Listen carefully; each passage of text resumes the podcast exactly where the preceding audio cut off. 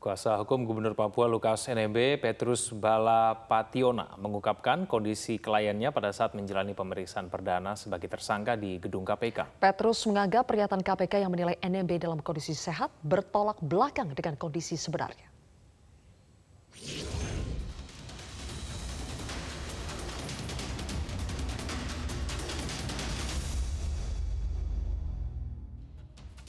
Kuasa hukum Lukas Enembe, Petrus Bala Pationa mengaku miris melihat kondisi kliennya saat diperiksa penyidik KPK Kamis malam. Petrus yang ikut mendampingi Enembe menyampaikan, meski sanggup menjalani pemeriksaan, namun tersangka kasus suap infrastruktur di Papua itu hanya menjawab pertanyaan umum dan belum menyentuh pokok perkara yang disangkakan kepadanya. Dalam pemeriksaan itu, Enembe mengaku tengah sakit stroke. Hal ini dianggap bertolak belakang dengan hasil pemeriksaan kesehatan yang dilakukan dokter RSPAD Jakarta Pusat, tempat Lukas Enembe dirawat selama 2 malam. Hal ini pula membuktikan keyakinan kuasa hukum selama ini bahwa politisi Demokrat itu sakit.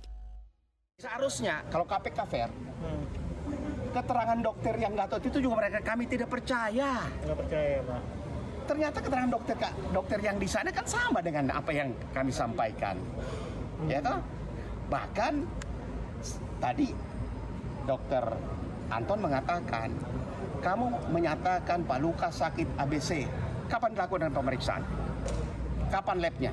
Labnya di mana? Mana fotonya? Nggak ada ditunjukkan foto atau hasil ronsen? Nggak ada. Nggak ada, Pak? Nggak ada. Nggak ada. Bapak Lukas sampai sana juga cuma tidur kok. Nggak ngapa-ngapain? Nggak ngapa-ngapain? Nggak diperiksa awal? Nggak ada apa MRI? Nggak ada. Tapi kesimpulannya sakit itu, lalu dalam sekian jam sudah izin pulang. Sebelumnya kabak pemberitaan KPK Ali Fikri mengklaim Lukas Enembe dinyatakan dalam kondisi fit untuk pemeriksaan. Meski begitu, KPK memastikan hak-hak tersangka tetap terpenuhi sesuai dengan ketentuan hukum yang berlaku. Hak-hak dari tersangka kami pastikan KPK penuhi sepanjang kemudian ketentuan hukum ataupun ketentuan peraturan-peraturan yang berlaku memungkinkan hak-hak itu harus diberikan kepada tersangka. Termasuk tadi menjunjung tinggi hak asasi manusia, menjunjung tinggi asas praduga tak bersalah, kemudian hak-hak kesehatannya saat ini terus dipantau juga oleh dokter KPK karena KPK memiliki dokter yang khusus memantau para tahanan yang ada di rutan KPK. Untuk kepentingan penyidikan, KPK menahan Lukas Enembe selama 20 hari ke depan hingga 30 Januari 2023 di rutan KPK pada Poldam Jaya Guntur. KPK menduga tersangka menerima suap dan gratifikasi terkait proyek infrastruktur di Papua. Pemirsa, jajanan Chikibul atau sering dikenal Chikibul tengah viral dan digemari anak-anak. Jajanan Chiki yang bisa mengeluarkan asap dingin tersebut ternyata berbahaya dan telah memakan banyak korban. Jajanan Chikibul atau Chikibul tengah viral dan digemari sebagian anak-anak. Saat dikonsumsi, jajanan ini tidak hanya memberikan rasa dingin, tetapi juga ada sensasi di mulut yang mengeluarkan asap. Asap pada makanan ini berasal dari nitrogen cair atau liquid nitrogen. Pada awalnya, penjualan Chikibul ini dilakukan di pusat perbelanjaan atau mall, namun sekarang sudah dijajakan di pedagang kecil di pasar malam. Kementerian Kesehatan membeberkan efek mengkonsumsi makanan mengandung nitrogen. Selain luka bakar, menghirup terlalu banyak uap memicu kesulitan bernafas. Bahkan di beberapa kasus terparah dapat memicu kerusakan internal organ tubuh. Kemenkes lantas mengeluarkan rekomendasi nitrogen cair tidak digunakan untuk pangan siap saji. Rekomendasi ini dikeluarkan sebagai langkah merespon kasus keracunan Chikibul di sejumlah daerah dalam beberapa waktu terakhir. Jadi sesuai dengan surat edaran Kementerian Kesehatan, maka kita saat ini adalah merekomendasikan tidak menggunakan nitrogen cair pada pangan siap saji, terutama untuk di jajanan. Ya. Jadi untuk para pelaku usaha yang misalnya keliling atau di pasar malam atau di yang katakanlah di masyarakat itu kita rekomendasikan untuk tidak menggunakan nitrogen cair pada pangan siap sajinya, mengingat ada beberapa kasus yang dilaporkan akibat mengkonsumsi Chikibul ini. Sementara itu, Badan Pengawas Obat dan Makanan (BPOM) menerbitkan pedoman mitigasi risiko penggunaan nitrogen cair pada bahan pangan olahan. Pedoman itu dikeluarkan karena temuan kasus lambung bocor, imbas konsumsi jajanan Chikibul yang menggunakan nitrogen cair. Pedoman mitigasi risiko nitrogen cair pada pangan olahan. Ya, sudah ada pedomannya. Jadi pedoman itu berisi bagaimana nitrogen cair yang betul. Jadi harus nitrogen cair yang betul itu tentu dia harus sesuai standar. Standarnya apa? Standarnya tentu harus food grade.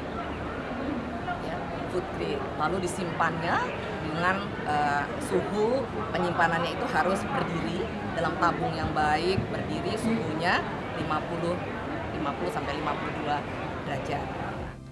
Kementerian Kesehatan mencatat di tahun 2022 sedikitnya ada 3 laporan keracunan nitrogen cair dari jajanan Chikibul. Keluhan yang dialami mulai luka bakar, keracunan massal, hingga sakit perut. Rata-rata korban adalah anak-anak. Bahkan pada November 2022, sekitar 23 anak di Leuwisari, Kabupaten Tasikmalaya, dilaporkan mengalami keracunan setelah mengonsumsi jajanan Chikibul. Presiden Joko Widodo secara resmi mengakui ada 12 pelanggaran hak asasi manusia berat yang telah terjadi di Indonesia di masa yang lalu. Presiden menyampaikan pemerintah akan berupaya memulihkan hak para korban secara adil dan bijaksana. Presiden Joko Widodo mengakui pelanggaran HAM berat telah terjadi pada berbagai peristiwa di tanah air. Setelah menerima laporan dari tim penyelesaian non-yudisial pelanggaran hak asasi manusia yang berat, PP HAM di Istana Merdeka 11 Januari lalu. Sebelumnya PP HAM dibentuk berdasarkan keputusan Presiden nomor 17 tahun 2022. Tim ini diminta melakukan pemeriksaan dan penyelidikan ulang terhadap peristiwa masa lalu yang diduga mengandung unsur pelanggaran HAM berat. Dalam hal ini Jokowi menyesalkan terjadinya pelanggaran HAM yang berat pada 12 peristiwa. Presiden menyampaikan pemerintah akan berupaya memulihkan hak para korban secara adil dan bijaksana. Saya menaruh simpati dan empati yang mendalam kepada para korban dan keluarga korban.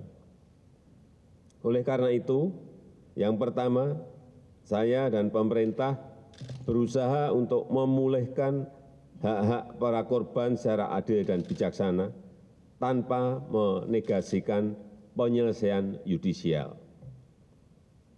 Yang kedua, saya dan pemerintah berupaya sungguh-sungguh agar pelanggaran hak asasi manusia yang berat tidak akan terjadi lagi di Indonesia pada masa yang akan datang.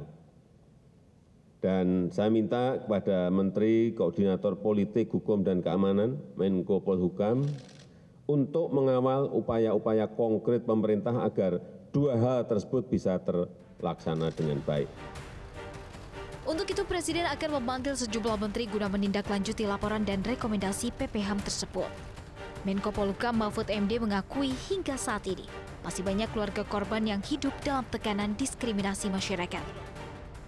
Karena juga banyak rehabilitasi fisik juga ditemukan di beberapa tempat, kemudian ada orang yang masih didiskriminasi dalam kehidupan sehari-hari. Dan yang perlu ditekankan, jangan lagi-lagi menuduh ini mau mengkerdilkan umat Islam, menghidupkan komunis. Enggak, justru ini yang direkomendasikan sekurang-kurangnya ada 4 yang basisnya itu Islam.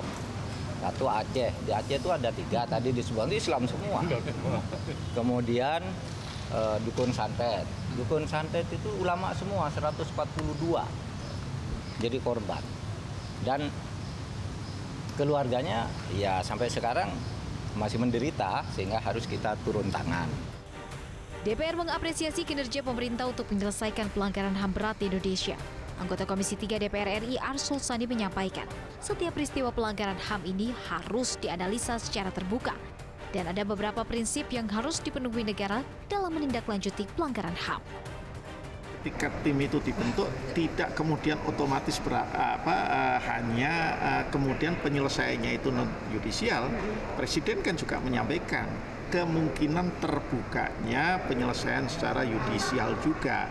Tetapi kalau kita bicara penyelesaian yudisial, itu kan juga aspek-aspek hukum baik pidana material maupun hukum acara pidananya kan harus diperhatikan. Pemerintah selanjutnya harus mengungkapkan fakta kebenaran atas peristiwa-peristiwa tersebut, serta melakukan pengusutan terhadap para pelaku. Langkah-langkah tersebut dinilai wajib dilakukan, apalagi penyelesaian pelanggaran HAM merupakan salah satu janji politik Presiden Jokowi sejak 2014.